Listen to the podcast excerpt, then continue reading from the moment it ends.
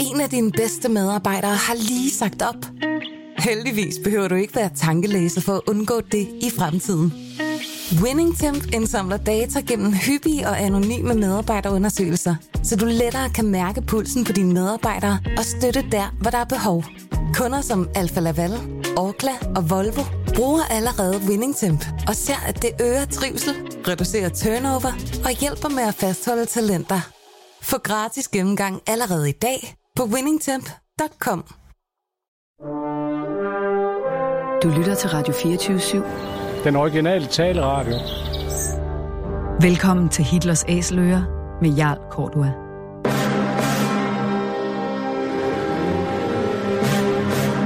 Velkommen til programmet Hitlers Æseløer, et program om bøger om den anden verdenskrig. Mit navn er Jarl Cordua.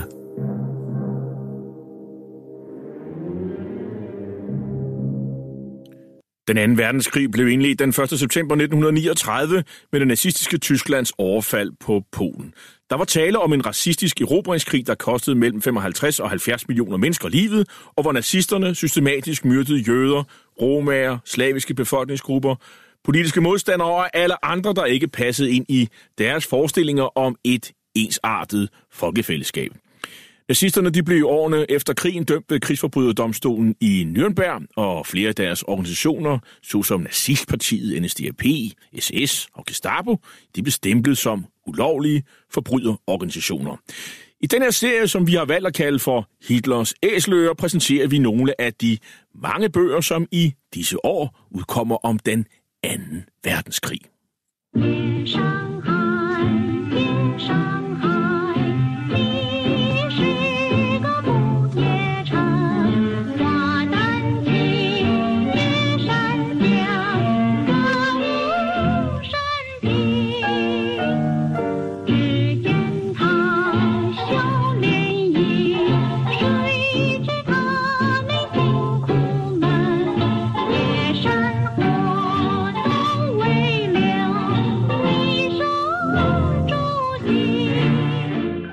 Shanghai-nætter, du er i byen, hvor du aldrig sover. De klare lys, lydene fra bilerne, fredelige og livlig sang og dans.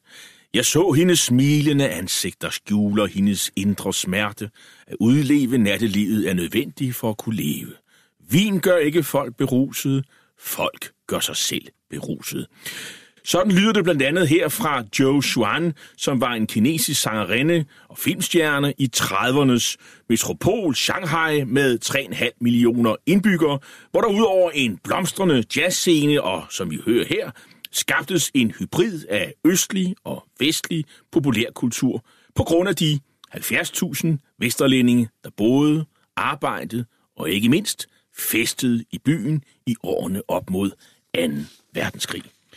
Men i efteråret nitten syvogtredive blev festen brat ødelagt, da en million kinesiske og japanske soldater tørnede sammen i et blodigt og brutalt slag, der varede i tre måneder og som indledte en krig mellem de to nationer, som varede helt frem til september nitten femogfyrre og i alt kostede over tyve millioner kinesere livet. I døden ved Yangtze-floden, slaget om Shanghai nitten syvogtredive, der for nylig udkom på dansk på forlaget Turbine, har den danske Asien-korrespondent Peter Hamsen sat sig for at beskrive slaget i detaljer. Bogen er tidligere udkommet på engelsk, hvor den lå på New York Times bestsellerliste, og er desuden omtalt i den amerikanske historieformidler Dan Carlins seneste podcast om Stillehavskrigen. Bogen danner i øvrigt også forlægget til en amerikansk dokumentar om slaget.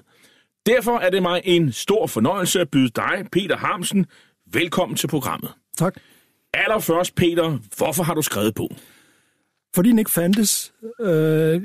Jeg begyndte at overveje at skrive en bog om, om, om anden verdenskrig i Kina, da jeg boede i, i Kina, i Beijing, i, i en elleveårig periode fra otteoghalvfems til to tusind og ni. At jeg arbejdede for et, det franske nyhedsbureau A F P i den periode, og jeg fik lejlighed til at rejse overalt i Kina. Og øh, uanset hvor jeg var henne, så, så blev jeg mærke i, hvor, hvor, hvor meget der egentlig var foregået der øh, i de forskellige provinser øh, i løbet af, af krigsårene i, i trediverne og fyrrerne. Og, og, og det undrer mig så, at, at der, var, der fandtes så lidt på engelsk om, om, om krigen i Kina i betragtning af, hvor meget den fyldte i kinesisk bevidsthed, og, og hvor dybe spor den havde sat sig, og, og hvor dramatisk og hvor blodig krigen havde været. Øh, Oprindeligt så ville jeg sådan skrive en bog, som simpelthen bare omfattede hele, øh, hele krigen fra syvogtredive til femogfyrre, men det var simpelthen for omfattende, så jeg sådan, øh, begrænsede mig, og, og sådan, til sidst så faldt jeg over, eller sådan, øh, spurgte jeg mig ind på det emne, altså slaget om Shanghai, øh, fordi der, det var der det hele begyndte, kan man sige. Vil du sige, at vi har sådan en tendens til at overse historier om anden verdenskrig, og sådan jo længere væk fra, fra Danmark det, det foregår? Der er jo ikke mange bøger, der handler om Stillehavskrigen, øh, på dansk i hvert fald. Jamen det, det er helt korrekt. Altså, det, det er jo klart, at øh, de, de bøger, der findes allermest om på dansk, det er jo om besættelsestiden. Så findes der også en rimelig stor mængde om, hvad der foregik øh, i krigen mellem Tyskland og de vestallierede, altså i Europa og omkring Middelhavet. Så er der i også en, en del bøger, især de senere år, der handler om, om, slag, om, om slaget på Østfronten, måske også fordi, eller slagene på Østfronten, måske også fordi, at Danmark var, var involveret der øh, i et meget begrænset omfang. Men altså, hvis vi så bevæger os helt derover på den anden side af jordkloden i Stillehavet, og specielt i Kina, så, så, så er der stort set ingenting. Øh, og det tror jeg det simpelthen, det, det, det handler om den geografiske afstand. Og så handler det så selvfølgelig også om sprogbarriere. Altså, man, man skal kunne kinesisk og helst også japansk for at virkelig kunne sætte sig ind i det som historiker. Og det kan man jo også se på, når man kigger sådan i, går bagom i bogen og, og kan se dine, dine kilder. Altså, de er både kinesiske og japanske. Der er faktisk rigtig mange kinesiske kilder. Øh, og så, så, så du har jo, må man sige, går jeg ud fra, nu kan jeg jo ikke selv læse kinesisk, så jeg går ud fra, det er noget, det er noget, at der er skrevet rigtig meget om det her på, på kinesisk. Jamen det er korrekt. Der er skrevet en utrolig mængde, og det er også derfor, jeg, jeg besluttede mig for at skrive specielt om, øh, specifikt om slaget om Shanghai, fordi der er skrevet så utrolig meget. Øh, jeg, jeg kunne skrive et tipindsværk øh, om, om, bare om slaget om Shanghai med udgangspunkt i de kilder, der findes på kinesisk og japansk. Øh, altså der er øh, samtidige kilder, øh, altså krigsdagbøger og rap, øh, officielle rapporter fra, fra krigsskuepladsen. Øh, der er også altså, erindringer fra, fra begge sider, altså både menige øh, japanske og kinesiske soldater og øh, kinesiske og japanske officerer. Så altså, der er en utrolig mængde både trykt og utrykt materiale. Øh, men... Øh, Hvis man kigger på europæiske sprog, er der faktisk også en, en, en overraskende mængde kilder, som, som, som, som er, er til, til, til, til afbenyttelse for historikerne. En af de, ting, en af de, en af de kilder, som jeg, jeg faldt over, som virkelig synes, jeg virkelig synes var interessant, var en, en tysk rapport om, om krigen i Shanghai, som blev udsendt i, i august nitten niogtredive. Altså, den var blevet forfattet af tyske officerer, som havde fungeret som, øh, som rådgiver for den kinesiske hær i øh, underslaget i syvogtredive, og som efter hjem, øh, hjemkomsten til Tyskland blev, så blev sat til at, at nedskrive deres erfaringer, altså uden tvivl med henblik på, øh, hvor brugbare de var i den, der, i den kommende krig i Europa. Du kalder det for en prolog til anden verdenskrig, og man kan jo faktisk sige, at øh, anden verdenskrig start, i Asien, den starter faktisk her øh, i nitten syvogtredive, fordi de fortsætter jo med at, at føre krig hen til til, til når japanerne og amerikanerne stiger jo så på i enogfyrre, da de bliver angrebet, men, men, men herfra, der, der kæmper kineserne og japanerne. Det er en prolog fra anden verdenskrig, mener du? Ja, eller, eller som du siger, måske endda første kapitel. Det er mere eller mindre arbitrært, vil jeg sige, hvornår man, man, man, man vælger startstidspunktet for anden verdenskrig, anden verdenskrig skal være. Altså, selvfølgelig så er alle enige om, hvornår den slutter. Hvornår den begynder, det er sådan en lidt anden sag, fordi at den begynder flere forskellige steder. Man kan sige, at den for først for, først for alvor bliver global i nitten enogfyrre med inddragelsen af først Sovjetunionen og så U S A. Men øh, hvis man sådan skal gå, gå lidt tilbage i tid, øh, så, så er vi jo traditionelt i Europa, der har vi jo sådan sagt, at den begyndte i september niogtredive med Tysklands angreb på Polen. Øh, men det, det synes jeg forekommer meget arbitrært. Så kan man lige så godt sige, at øh, den, den begyndte med Japans angreb eller invasion af, af Kina i syvogtredive. Øh, jeg synes, det er et udtryk for sådan eurocentrisme, som øh, måske er ved at være, være lidt forældet. Men det rydder vi jo så lidt bod på i, på i dag, kunne, kunne man sige. Øh, slaget om Shanghai i nitten syvogtredive, efterår nitten syvogtredive, hvordan, hvordan skiller det sig sådan kort ud fra, fra andre historiske slag? Altså helt kort... Øh, så skal det ud, fordi det var så omfattende. Fordi det, som du, som du, siger, som du sagde, involverede en million soldater i alt. Øh, det, det, hvis man ser på det sådan rent militærhistorisk øh, og sådan i, i en asiatisk, asiatisk sammenhæng, så var det, øh, altså det blodigste internationale sammenstød øh, i flere årtier. Øh, der var ikke... Øh, man skal tilbage til, til den... Øh, japanske, russisk-japanske krig i nitten fire nitten fem for at, at se øh, lignende, lignende troppestyrker af, af, af, af lignende størrelse tørne sammen i, på, på det asiatiske fastland. Når man læser din bog, øh, som jeg jo har gjort med stor, stor fornøjelse, så, så får man jo også indtryk, at det her det er det første verdenskrig øh, og, og anden verdenskrig, der møder hinanden. Øhm, øh, er du enig i min beskrivelse? Første verdenskrig, fordi at, øh, at det er meget mere, øh, øh, man går lige på hinanden. Der er ikke så mange flystyrker, og der er meget artilleri. Og taktisk er man sådan lidt, øh, som man gjorde i begyndelsen af første verdenskrig, øh, nogle steder. Især når man kigger på kineserne. Jamen, det, det er helt korrekt. Altså, jeg, jeg er fuldstændig inde i, inde i den betragtning. Øh, og mange af de krigskorrespondenter, som, som dækkede slaget for, for vestlige aviser, var øh, sådan, øh, folk med erfaring fra første verdenskrig, og som øh, øh, sådan helt, helt eksplicit i, øh, i deres rapportager drog paralleller til, til, hvad de havde set på, på Vestfronten under første verdenskrig. Altså, det, det, det, det var noget med artilleri og massive formationer, som vælter ud i ingenmandsland og bliver plukket ned af tunge maskingevær. Altså det var, det var meget første verdenskrig, sådan som vi kender det også fra, fra, fra filmene. På den anden side så er der også elementer, som man især sådan i bagklogskabens lys kan sige, at, at det, er, det er forvarsler om øh, sådan teknologi og taktik, som, som, som blev øh, nogle gange nærmest krigsafgørende under anden verdenskrig. Altså et eksempel er indsættelsen af hangarskibe, som var en, altså en helt ny teknologi. Altså det der med skibsbaserede fly, altså man så en lille smule af det i, i slutningen af første verdenskrig, men altså næsten ingenting. Der, der skete der sådan en rivende udvikling fra nitten atten og så fremad de, de næste to årtier, hvor det specielt var U S A og Japan, som var førende og som eksperimenterede på livet løs, øh, uden tvivl, fordi de havde en mistanke om, at de måske på et eller andet tidspunkt kunne komme i krig mod hinanden. Så der var sådan en slags våbenkapløb i Stillehavet, kan man sige, hvor det galt om at komme først med, med sådan den der hangarskibsteknologi. Og den ser man sådan anvendt øh, for første gang i stor målestok i, i Shanghai, hvor øh, de japanske fly, øh, især indledningsvis, hvor de ikke har øh, luft, øh, luftbaser i nærheden af Shanghai, de bliver, de bliver, de bliver vidt omfang øh, indsat fra, fra hangarskibe, som ligger øh, ud for Shanghais kyst. En anden taktik og en anden, øh, ja, en, en anden øh, taktisk nyudvikling er sådan indsættelsen eller brugen af, af, af amfibiestyrker, øh, altså landsættelse af, af soldater fra, fra søsiden. Det var, det var også en, øh, noget, der, der var sådan lidt i støbeskeen i første verdenskrig. Altså det kendteste eksempel er øh, Gallipoli, hvor øh, øh, de soldater fra det engelske imperium, specielt Australier, de blev øh, landsat mod det osmanniske imperium. Det, det var også en, en teknologi, som, øh, som, som var i rivende udvikling de, de næste to årtier efter første verdenskrigs afslutning, hvor igen Japan var helt fremme i skoene øh, og faktisk øh, altså havde udviklet både taktik og øh, teknologi i form af, af, land, af landgangsfartøjer, som øh, var, var fuldt på højde med især amerikanerne.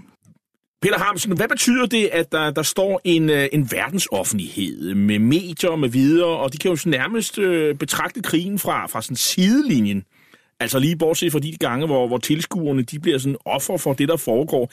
Det er også en meget, meget speciel øh, situation, der er, i hvert fald i det centrale Shanghai. Prøv at beskrive, hvad, hvad er det, de, de mennesker øh, kan se under det her slag? Jo, altså man kan sige, at det er næsten optimale forhold for en krigskorrespondent. Man kan se et øh, slag nærmest øh, som om man sidder i øh, forreste række ved en fodboldskamp. Altså, man, man kan se alle detaljer og med relativt øh, minimal risiko for sig selv. Øh, det, det, det interessante fra sådan en, øh, sådan en, en, en pressesynsvinkel på det tidspunkt var også, at øh, for eksempel hvis man nu for eksempel var en enlig korrespondent, øh, der var blevet sendt afsted fra sin avis i Nordamerika eller Europa, så kunne man faktisk øh, øh, man kunne, man kunne dække slaget øh, på, på begge sider øh, i, løbet af, altså, i løbet af en dag. Øh, man kunne, om morgenen så kunne man tage ud til de kinesiske linjer og interviewe kinesiske soldater. Så kunne man tage ind til det centrale Shanghai, øh, tage en taxi over til de japanske linjer og interviewe japanske, øh, japanske soldater, og så tage hjem i, øh, i, det, i det centrale Shanghai i den, den internationale settlement og øh, afsende sin rapport øh, uden at blive forstyrret af censur, fordi at, øh, den, den internationale, øh, den, det internationale, de internationale distrikter i Shanghai var sådan under udenlandsk øh, administration. Og det vil sige, at der var jo altså et dele af Shanghai by, der var der ikke nogen, øh, der var ikke kampe, fordi at de var simpelthen øh, hverken kontrolleret af kineserne eller japanerne. Så det vil sige, der er sådan en, en ø, kan man sige, øh, som er sådan fredhellig nærmest, og det vil sige, så kan man derfra sidde og, og, og betragte, hvad der foregår i øvrigt i, i resten af byen. Øhm, og, og, og på den her måde, så er det jo sådan en, øh, altså det må jo være, det må være fantastisk at være krigskorrespondent, og sådan øh, sidde i baren, og så kan man sådan tage en bil ud til, til fronten og gå tilbage igen, og så på skrivemaskinen og så sende hjem. Altså det er vel, det er sådan noget, som, øh, som jeg går ud fra, der er en masse krigskorrespondenter, der bliver berømt i den her øh, forbindelse her, og øh, altså det minder også lidt om Vietnamkrigen i virkeligheden, og, og, og man kan jo også, når man læser bogen, kan man jo også fornemme, at her er også en, altså krigen her er moderne, fordi man bruger medierne skamløst øh, på begge sider for at fortælle sin historie. Det er korrekt. Altså, det, var en, det var en mediekrig, og som du siger, meget moderne, overraskende moderne. Man, man kan næsten undre sig over, hvor, hvor, hvor havde de det fra? Altså, hvor, hvor, hvor havde de den der indsigt i, uh, i internationale medier, hvor betydningen af internationale medier? Men det havde de på begge sider, uh, både kinesisk og japansk side. Altså, på den japanske side for eksempel, uh, der var der pressekonferencer hver eneste dag med simultanoversættelser til engelsk, og i øvrigt også fri bar. Og det var, som vi kan forstå, var, var yderst populært blandt, uh, blandt de uh, vestlige korrespondenter.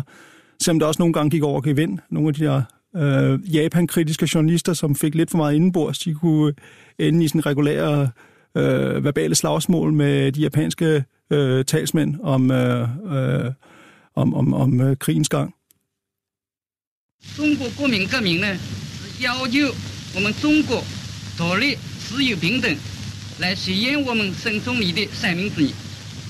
The object of this revolutionary movement is to carry out the principles enunciated by our great leader, doktor Sun Yat-sen, known as the Three People's Principles.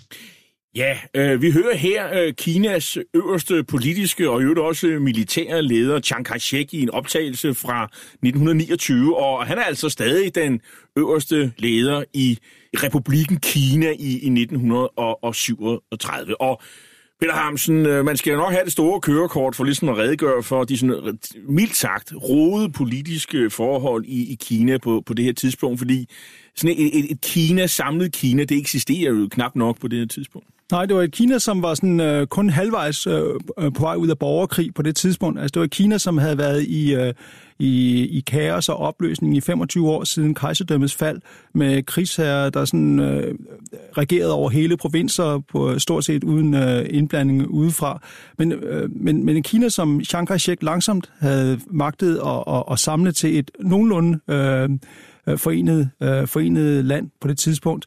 Altså, øh, hans, det, det han selv anså for den største trussel øh, mod øh, hans eget regime og sådan mod Kina øh, generelt, det var den kommunistiske oprørsbevægelse. Det var, på det tidspunkt var det lykkedes ham at fordrive den til det nordlige Kina.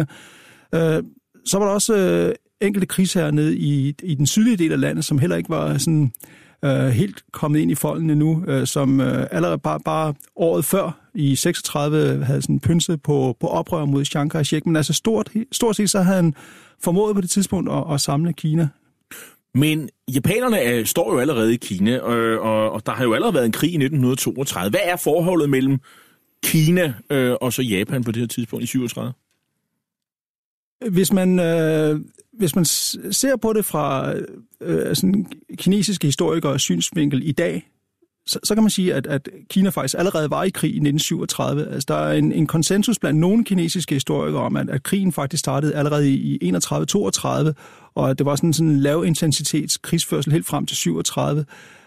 Det, det vi så i enogtredive toogtredive, det var øh, det japanske imperium, som faktisk sådan, siden omkring århundredeskiftet øh, havde forsøgt at bide sig fast i det, i det asiatiske kontinent øh, i, i, i højere og højere øh, grad på bekostning af Kina. I nitten enogtredive toogtredive, der satte de sig fast på sådan, den nordøstlige del af, af Kinas tre, tre store provinser, som tilsammen svarer til Tyskland, Frankrig og Spanien, øh, tilsammen arealmæssigt. De øh, Det, det, man kalder for Manchuriet. Manchuriet, ja, og som så blev lavet om til, eller blev omdannet til en øh, japansk lydstat øh, under navnet Manchukuo, øh, under ledelse af den sidste kejser. Altså, de, der har set filmen, de, de kender lidt til den historie. Øh, men altså, japanerne var sådan langsomt begyndt at sive sydpå, op fra det der nordøstlige hjørne af Kina, og var sådan i højere og højere grad begyndt at sætte sig på de, nord, øh, de nordkinesiske provinser. Der har været sådan en kamp i nitten treogtredive omkring den kinesiske mur, og Lidt senere var der øh, områder omkring øh, Beijing, som var blevet til, som, som også var blevet gjort til, til en slags lydstater, øh, halvvejs allieret med Japan. Så det, det man så, det var altså en, en, en skærpet konfrontation op nordpå i, i Beijing-området mellem Chiang Kai-sheks regime og så japanerne, som sådan bid for bid prøvede på at bemægtige sig større og større arealer af Kina. Hvad er det, der udløser krigen her i, i sommer nitten syvogtredive?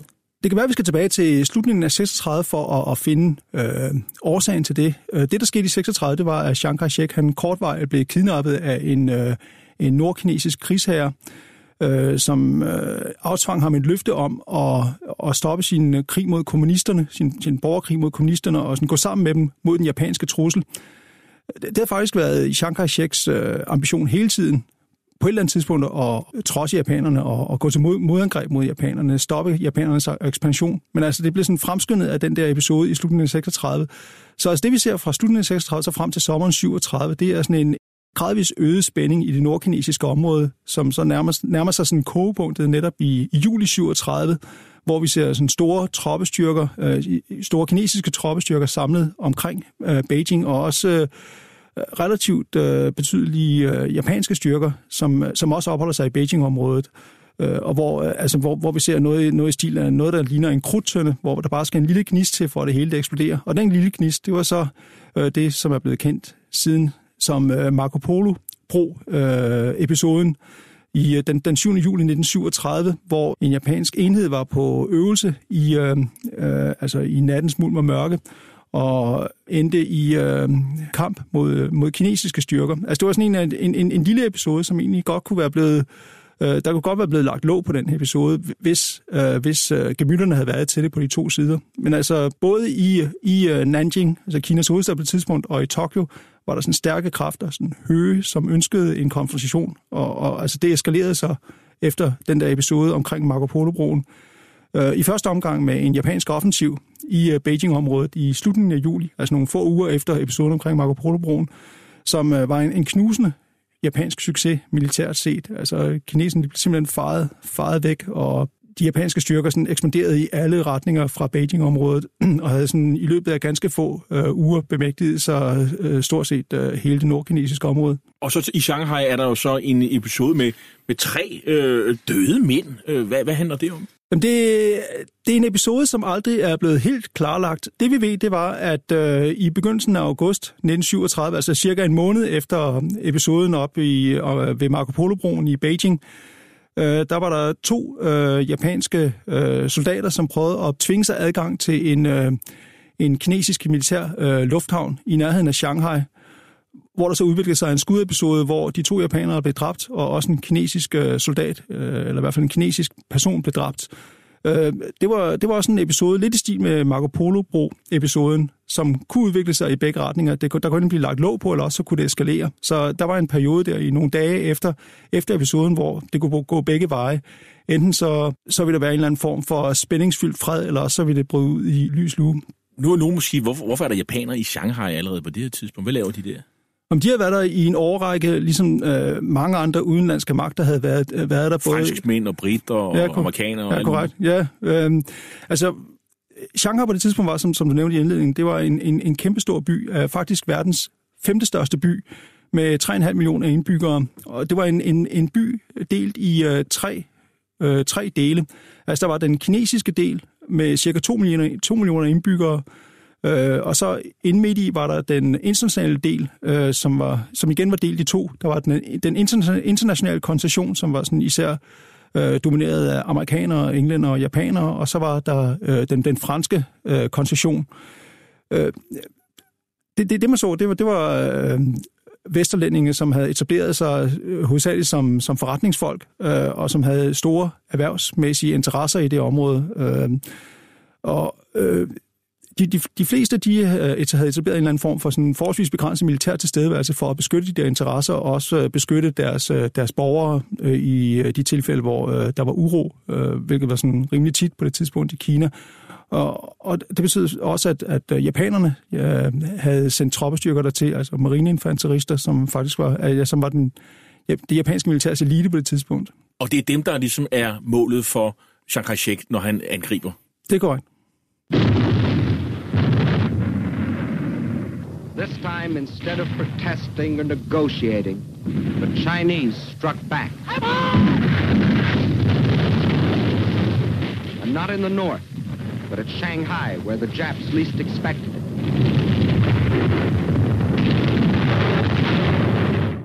Ja, Chiang Kai-shek, han beslutter sig for at angribe øh, japanerne i, i Shanghai, og der har jo længe været noget i gære. Altså, de har ligesom kunne følge, følge med i, hvad der er foregået. Dramatiske episoder, som vi nævnte før, og det strømmer ind med soldater. Og så om, om formiddagen, den trettende august nitten syvogtredive, så kan man høre, de første skud bliver affyret i, i Shanghai by, og japanerne, de kommer jo under pres, fordi kineserne er jo mange. Øh, men, øh, men hvordan kommer det til at gå, øh, Peter Hamsen? Og hvorfor angriber Chiang Kai-shek i det hele taget? Ja, altså det, det er et meget interessant spørgsmål, fordi det, det kan man sige, det er faktisk hele, det, det er, hele svaret på det spørgsmål besvarer også, hvorfor fik vi overhovedet den kinesisk-japanske krig? Hvorfor var det ikke bare en, sådan en forholdsvis begrænset episode op nordpå? Hvorfor endte det med at blive en krig, som involverede begge nationer? Så vi kan sige her, der er vi faktisk ved kernen, selve kernen i, hvorfor fik vi anden verdenskrig i Kina?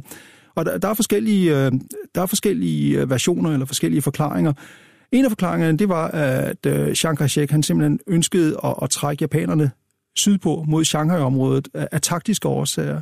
Øh, japanerne, de, de havde vundet en, en let sejr op nordpå, blandt andet fordi de var teknologisk overlegne på kampvogne. Øh, altså, og det nordlige Kina med sådan flade sletter øh, er sådan et fantastisk kampvognslandskab, øh, hvorimod Shanghai med kanaler og små rismarker, det er, det, det, det er nærmest sådan en, en, en kampvognsfælde. Så der, det er en af de forklaringer, man har hørt, at, at det var simpelthen taktiske årsager, at han ønskede at, at trække japanerne et sted hen, hvor de ville være, være svære, og hvor deres teknologiske overlegenhed ikke i helt samme omfang ville komme til udtryk.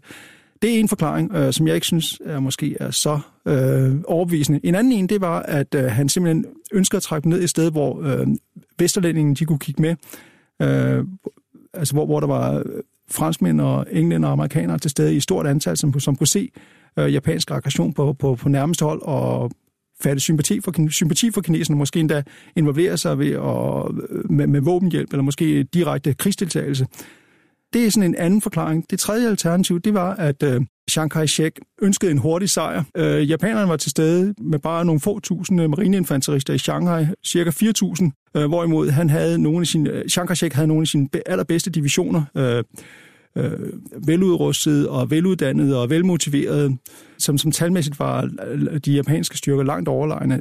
Så det, han måske havde håbet, det var at, at score en, en hurtig sejr, simpelthen bare smide japanerne i Yangtze-floden og få sig en hurtig sejr, som, som, som kunne samle nationen til, til sådan en, et afgørende slag mod japanerne. Men de der japanske marineinfanterister, de viser sig at være rimelig seje, fordi øh, kineserne, de farer på med krum hals. Øh, de har lidt problemer med at bruge deres artilleri. Øh, det bruger de ikke, og Og så, ja, så deres officerer, de dør i hobetal øh, allerede fra begyndelsen.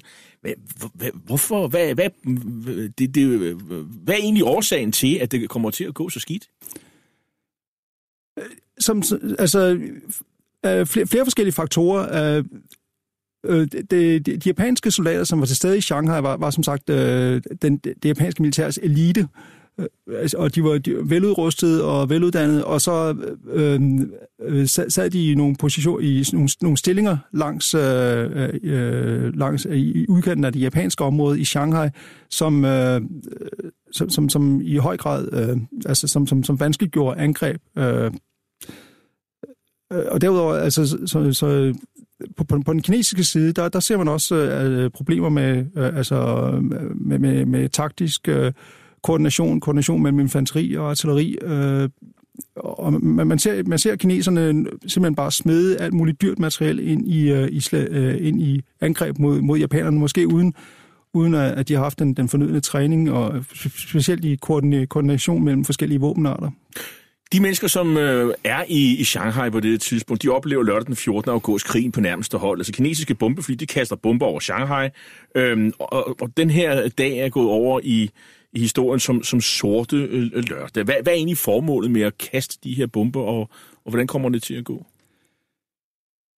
Altså en af, et, af de, et af de store irritationsmomenter øh, for den kinesiske, øh, den kinesiske her i Shanghai, det var øh, det, den japanske flåde, som lå i... Øh, i Huangpu-floden ud for, ud for, ud for Shanghai, og som øh, var, var involveret sådan, øh, på, på daglig basis øh, med, med skibsartilleri, som blev brugt til at bombardere de japanske eller de kinesiske, de kinesiske stillinger. Det, som, som kineserne så håbede på relativt tidligt i slaget om Shanghai, det var at, at eliminere den der, øh, den der trussel fra de japanske krigsskibe ved at indsætte øh, fly, øh, bombefly mod, øh, mod, mod de japanske krigsskibe. Altså, det gik så grueligt galt, øh, øh, blandt andet på grund af, på grund af dårlig forberedelse, og også på grund af simpelthen uheld. Øh, vejret var imod kineserne den dag, den, den, den, øh, den fjortende august, hvor øh, angrebet mod de japanske krigsskibe skulle finde sted. Øh, der var, der var lavt skydække, så de blev nødt til at angribe fra en anden højde, end de havde, oprindeligt havde regnet med. Og så, så i hvert fald ifølge nogle kilder, så, så overså de, at de skulle indstille øh, deres bombesigter øh, efter den, den nye højde. Og det går jo helt galt, fordi de, de her bomber går, går jo faktisk ind i de internationale områder og eksploderer, og, og det er hundredvis af mennesker, der bliver, altså fra, fra Vesterlænding, også, og kineser selvfølgelig, som, øh, som kommer til, som bliver slået ihjel, øh, og det er meget blodigt, og det blev beskrevet i, i din bog. Yesterday, December seventh, nineteen forty-one, a date which will live in infamy. The United States of America was suddenly and deliberately attacked by naval and air forces of the Empire of Japan. Du lytter til Hitlers Æseløer på Radio fireogtyve syv, et program om bøger om anden verdenskrig med Jarl Cordua.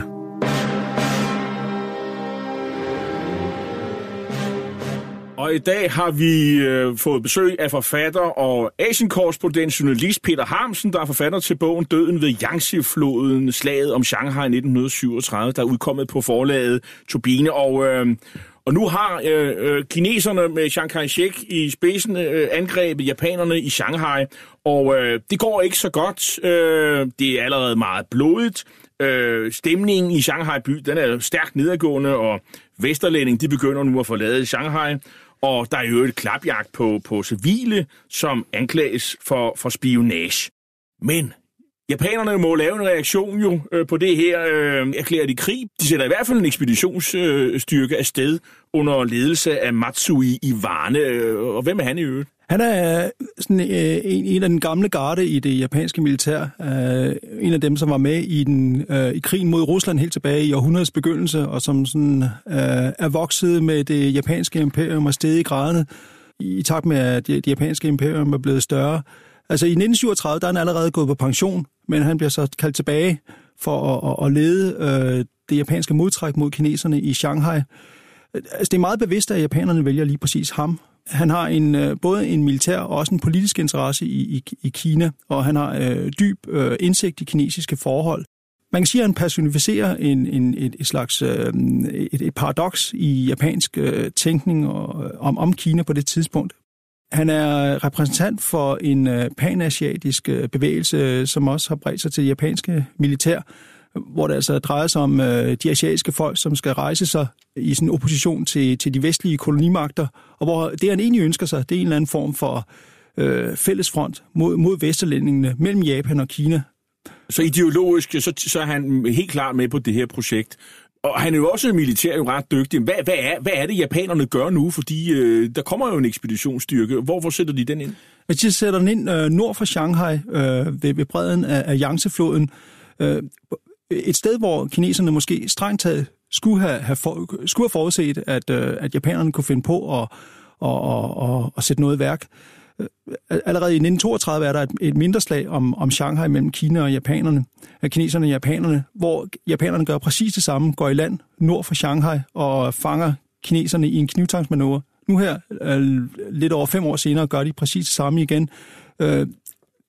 De, de går i land nord for Shanghai og med, med, med planer om at, at støde sydpå mod, mod, mod Shanghai og så fange, fange kineserne i en knivtangsmanøvre.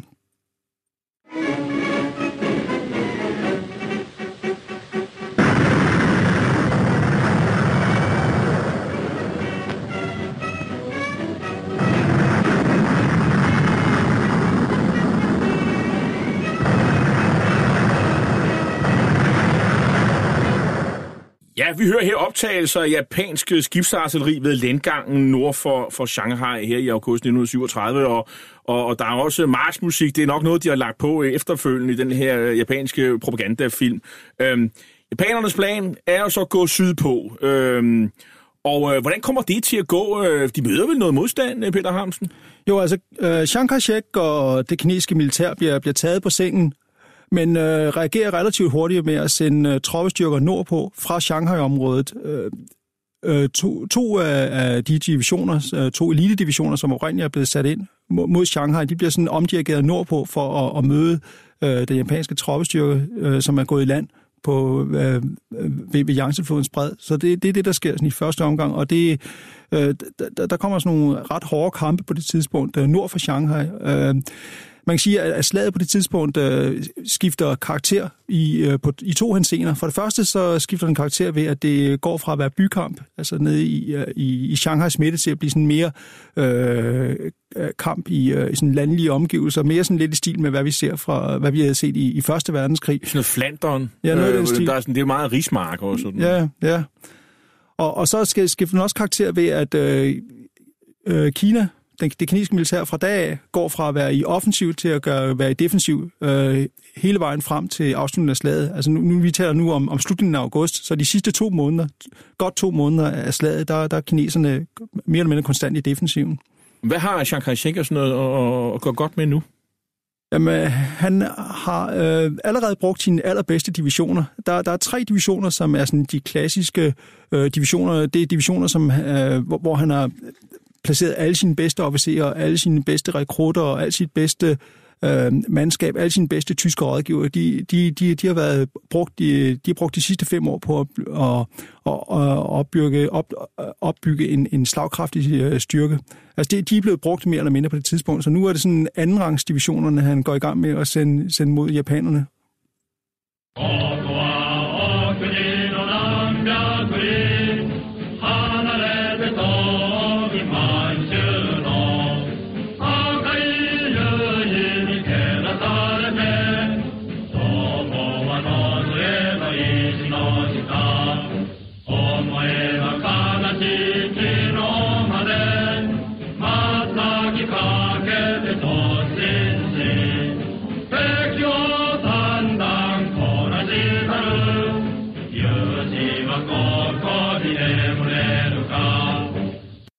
Ja, vi hører her japanske soldater synge øh, den gamle japanske soldatersang Senju. Og øh, Peter Harmsen, lad os tale lidt om, om, om styrkeforholdet her, fordi øh, der er jo, øh, japanerne har jo lidt mere, noget mere moderne våben end, øh, end kineserne, som jo i hvert fald i udgangspunktet har mere mandskab. Det er korrekt. Øh... Japanerne er teknologisk overlegne i, i alle henseender, øh, fly, øh, kampvogne, øh, artilleri også. Øh, det, det, det betyder, at, at kineserne i, i vid udstrækning er henvist til at, at kæmpe om natten. Øh, de, mange, mange kinesiske soldater de finder ud af, at de, de kan stort set ikke kan bevæge sig øh, i dagslys, fordi at i det øjeblik, de gør det, så er der... Så er der japanske fly øh, over dem, som, som går i gang med at bombardere, og bombardere dem og angribe dem med, med maskingevær. Så de, de bliver henvist til at, i, i vid udstrækning at foretage sådan, troppebevægelser om natten og også øh, angreb om natten. Øh, faktisk så udvikler kineserne en, en øh, eller de øh, oparbejder et, øh, et, et ry blandt japanerne for at være specielt dygtige til, til, til natkamp. Og de, som sådan kender sådan til Stillehavskrigen, de vil måske undre sig over, at, at japanerne faktisk frygtede at, at kæmpe om natten. Men det er det, vi ser i syvogtredive i, i, i Kina, at det er kineserne, der, der er gode til natkamp. Japanerne, de foretrækker at kæmpe om dagen. Og på det her tidspunkt, der har japanerne også siger, luftoverlegenhed. Altså de, det, det kinesiske luftvåben, der har været, det er sådan set nedkæmpet. Der er ikke ret meget tilbage. Det vil sige, japanerne ved stort set hele tiden, hvornår kineserne rykker frem og tilbage. Det har de øh, utrolig meget styr på. Øh, og, og det er jo også et problem, når Chiang Kai-shek skal være offensiv. Øh, japanerne ved hele tiden, hvad der skal ske. Det er korrekt. Øh, Chiang Kai-shek er, er simpelthen øh, rykket helt i defensiven på det tidspunkt her. Altså, det, initiativet er, er gået over til japanerne på det tidspunkt. En anden ting, som øh, i hvert fald øh, de her tyskere, som jo er hvad skal man, rådgiver for kineserne, de, de bemærker, men også andre iagttagere, det er, at på begge sider, men specielt på de kinesiske, hos kinesiske soldater, så er der et et, et bemærkelsesværdigt øh, manglende evne eller lyst til at træffe selvstændige beslutninger blandt, øh, blandt soldaterne og officerer. Altså, altså man, øh, man er sådan meget låste i de, øh, skal man sige, øh, strategier. Altså man kan ikke rigtig løsrive sig for de strategier, man engang har vedtaget. Øh, og det, det er et stort problem, og det kommer til at koste bunkevis af, af soldaterlivet. Jamen det går ikke. Altså, det, er, det er utroligt topstyret. Altså de fleste militærstyrker på det tidspunkt var, var meget topstyret. Øh, Der, der tror jeg, at den, den tyske her er nok øh, sådan meget øh, i en klasse for sig med at og sådan overlade initiativet til helt ned på allerlaveste niveau. Men altså, sådan helt, helt generelt på det tidspunkt, der, der var det meget topstyret. Det var officererne og underofficererne, der besluttede det hele, og i det øjeblik, de blev sat ud af spillet, så var de militære enheder ofte sådan helt viljeløse, viljesløse. Og det er også noget, som øh, kineserne og japanerne faktisk benytter sig af. I, i, i slaget om Shanghai, den der viden om, at øh, menige soldater ikke er i stand til at træffe beslutninger på egen hånd. Øh, snigskytter, de øh, forsøger i vid omfang at sætte officerer ud af spillet, netop fordi, at, at, at de, de har det helt afgørende ord, skulle have sagt. Altså i det omfang, at øh, for eksempel japanske officerer, de klæder sig i, øh, i sådan, øh, menige soldaters øh, uniformer for at undgå at blive ofre for snigskytter.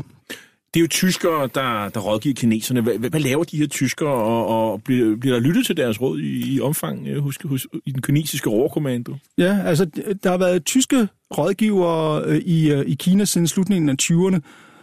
I nitten syvogtredive, der, der er de sådan udviklet sig til et korps på cirka halvfjerds øh, officerer.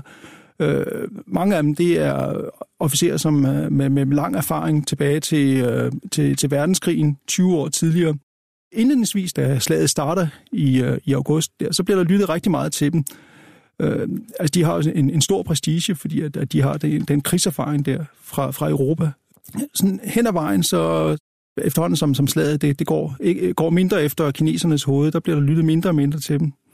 Og det må være ret frustrerende, hvad de også giver udtryk for i deres senere beretninger. Det er også interessant, at kineserne bruger de her tyske hjelme M femogtredive, vi kender fra, fra, fra anden verdenskrig, og der er jo også tyskuddannede troppestykker blandt kineserne. Øhm, generelt kan man sige, så er der jo, så er det også en historie om manglende kompetence, især i den kinesiske hærledelse. Generalerne, de er ofte ikke militært uddannede, de er sådan udpeget, fordi de kender nogen, der kender nogen. Øh, når man træffer beslutningen i den kinesiske ledelse, så er det meget indviklet, det er meget bureaukratisk, det er ofte meget langsomt. Ledelsen, de er ramt af paranoia nærmest, fordi øh, kan de nu blive snigmyrdet lige om lidt, og, og så de skifter position, så lederne ved jo aldrig rigtigt, hvor de er henne.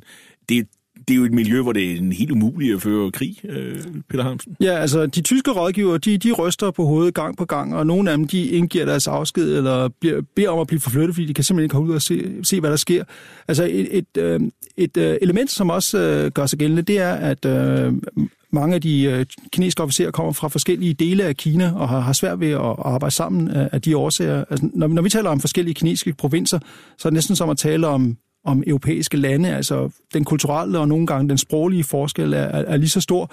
Øh, det, det så man talrige eksempler på under anden verdenskrig i Kina, at, at øh, officerer fra forskellige dele af Kina havde, havde vanskeligt ved at arbejde sammen. Altså der er der sådan en lille anekdote, som er fra lidt senere i, i krigen. En, øh, en, en russisk militærrådgiver, han øh, oplevede at, øh, at være i et, øh, i et kinesisk hovedkvarter, som blev udsat for luftangreb, hvor øh, en af officererne han så blev levende begravet, og hvor de andre officerer så begyndte at, at, sådan, at udgrave med deres, deres bare hænder. Men så, da de fandt ud af, at øh, det var en, som ikke kom fra deres del af Kina, så, så var de lige ved at dække ham til igen. Hvis ikke, øh, men altså, russeren han reddede ham i sidste øjeblik.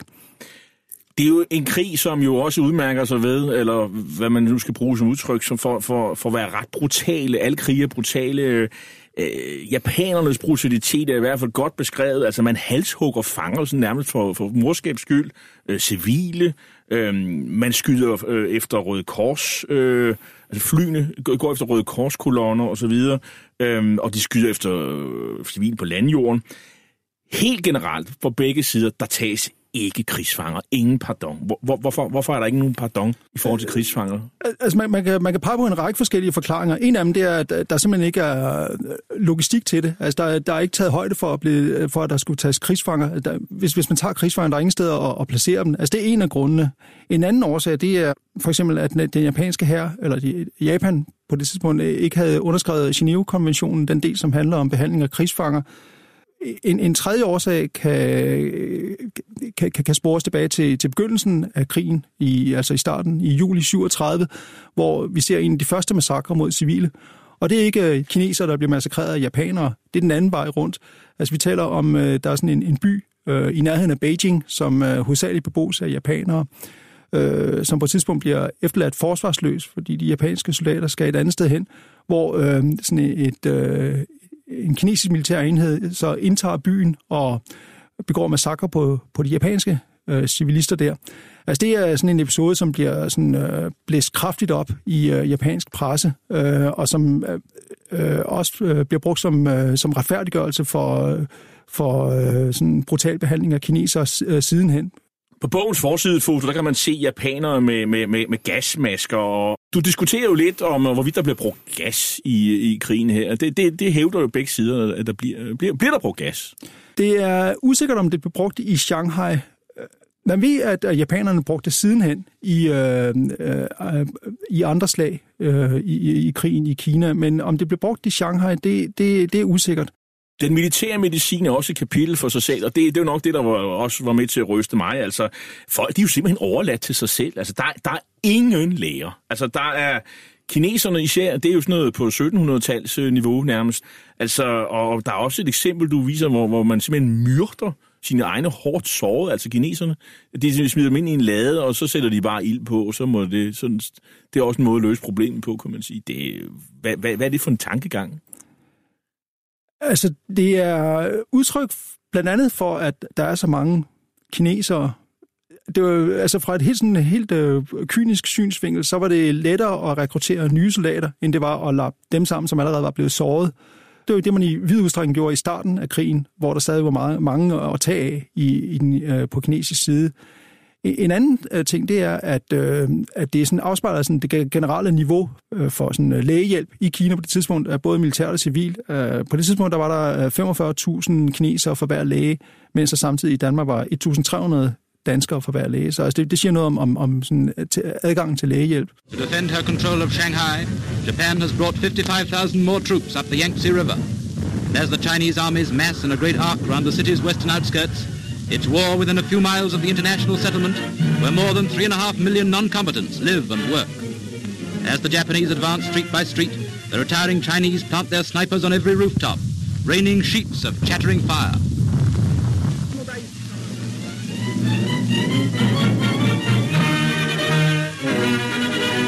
These dramatic pictures just received were actually filmed during a battle in Shanghai's Chinese district, so thickly populated that every bomb and shell means death to hundreds.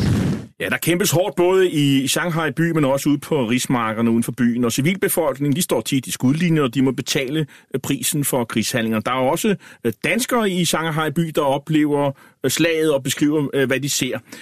Til trods for, at kineserne de oplever store tab mod de langt mere effektive japanere, så kæmper de modigt og selvopoffrende, selvbevidst og disciplineret, og i omverdenen, de får sådan pludselig respekt for den kinesiske soldat. Men japanerne, de går også i land syd for Shanghai i, i Hangzhou-bugten. De fortæller selv japanerne, at det er en million mand, der går i land. Det er nok det er overdrevet. Men øh, det er jo sådan en, en stor knivtanksmanøvre. Man, går op, man er gået i land nordfra og sydfra. Og det, får, det er jo sådan en, en fælde, der er ved at klappe. Og hvad gør kineserne så, Peter Hamsen?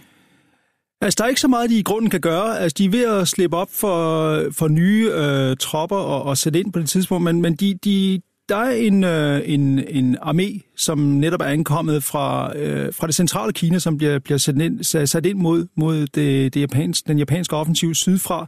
Altså det er fuldstændig uprøvede øh, tropper, som stort set går i opløsning ved, ved første kontakt med fjenden. Altså de bliver også hæmmet af, at øh, deres, øh, deres leder, en, en general, han bliver snigmyrdet af, af civile, øh, enten øh, kinesiske civilister, som er blevet betalt af japanerne til at og, og, og myrde ham, eller også øh, japanske soldater, som er trukket i civil. Japanerne, de er, de er for langsomme, og, og det er jo sådan på grund af, at der er regn, og terrænet ikke til det, og så videre. Så de kinesiske styrker, de, de kommer også faktisk til at slippe ud af, af Shanghai. Men det betyder jo så ikke, at prøvelserne er forbi for den kinesiske civilbefolkning. Meanwhile, enraged at the very idea of anyone resisting the imperial Japanese might, the Japs took their vengeance upon the civilian population of the city. A city without guns or planes to defend itself. and deliberately slaughtered thousands from the air.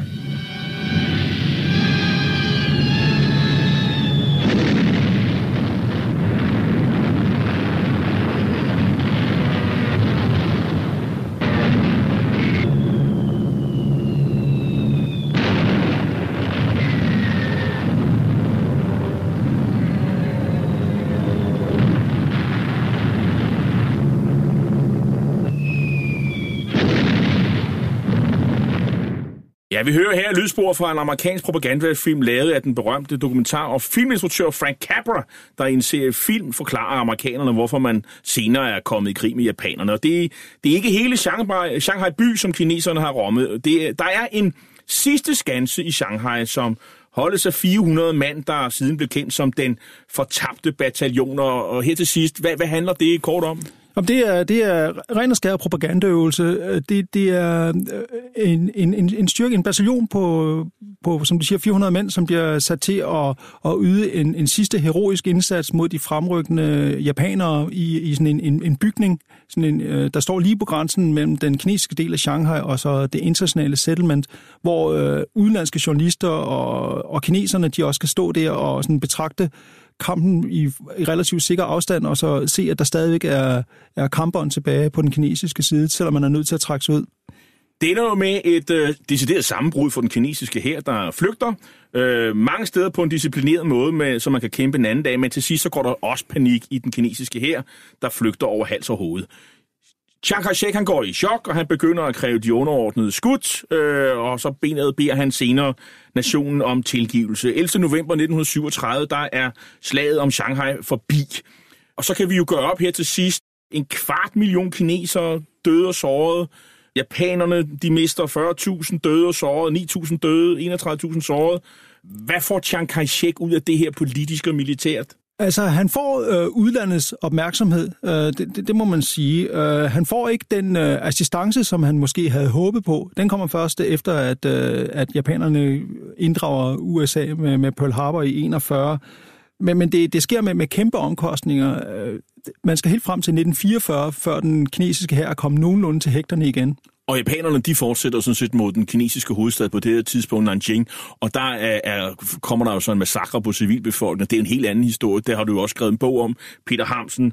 Tak skal du have, fordi du kom her i dag. Du er forfatter til Døden ved Yangtze-floden, slaget om Shanghai nitten syvogtredive, der i to tusind og atten er udkommet på forlaget Turbine. Hitlers Æsler er slut for i dag.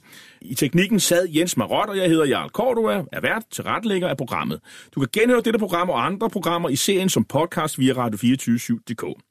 Vi slutter med Kinas nationalmelodi, De frivilliges march, hvor stroferne er skrevet i nitten femogtredive af digteren Jian Han, som en hyldest til de kinesere, der som soldater kæmpede mod Japans invasion af det nordøstlige Kina i begyndelsen af trediverne. Teksten lyder: Rejs jer, I der nægter at være slaver.